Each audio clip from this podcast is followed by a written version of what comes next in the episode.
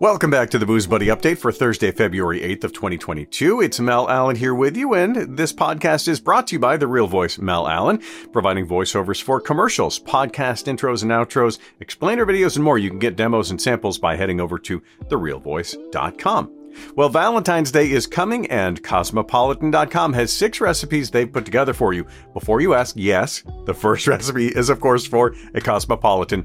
Best part, they're all relatively simple recipes. 5, maybe 6 ingredients, I think, in one of them, and they all look kind of pinkish reddish, except for the Chocolate Espresso Martini, that is, which of course sounds delicious. So grab your shaker, head over to your local bottle supplier, and then get the recipes for your magical weekend or that night. You know, if you only do it that one day, that's okay. However you celebrate, you'll find the link in the show notes so that you can make those plans. When you think of a beverage to go with the NFL and football in general, you probably think of macro beer, and who could blame you for that? Well, not the Rams. They're partnering with Los Angeles-based winemaker Malek Amrani to come out with Los Carneros, literally the Rams, but it's also a place in Sonoma and Napa counties in California.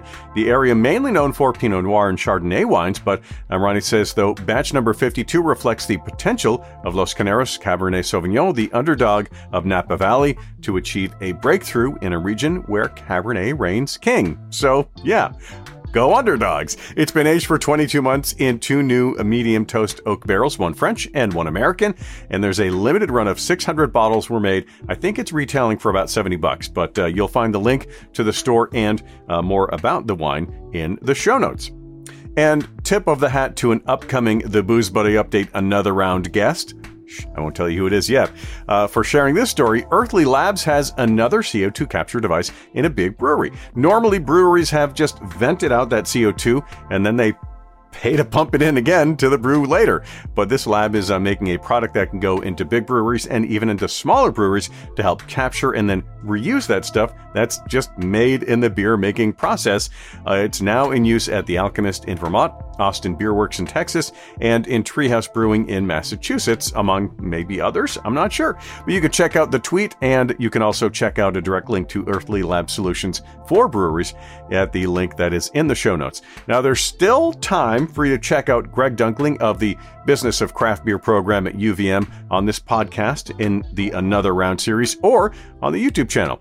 The link for that will be in the show notes. Coming up this weekend, we'll go another round again, this time with a different guest. I'll get you more details on that as we get closer to the weekend, though. But thanks for listening or watching. Remember to like, review, and subscribe. Head to boozebuddyupdate.com to leave feedback or get in touch with me. Remember, don't drink and drive. Stay safe, drive sober, and support the booze that supports your local community. I'll see you again next time.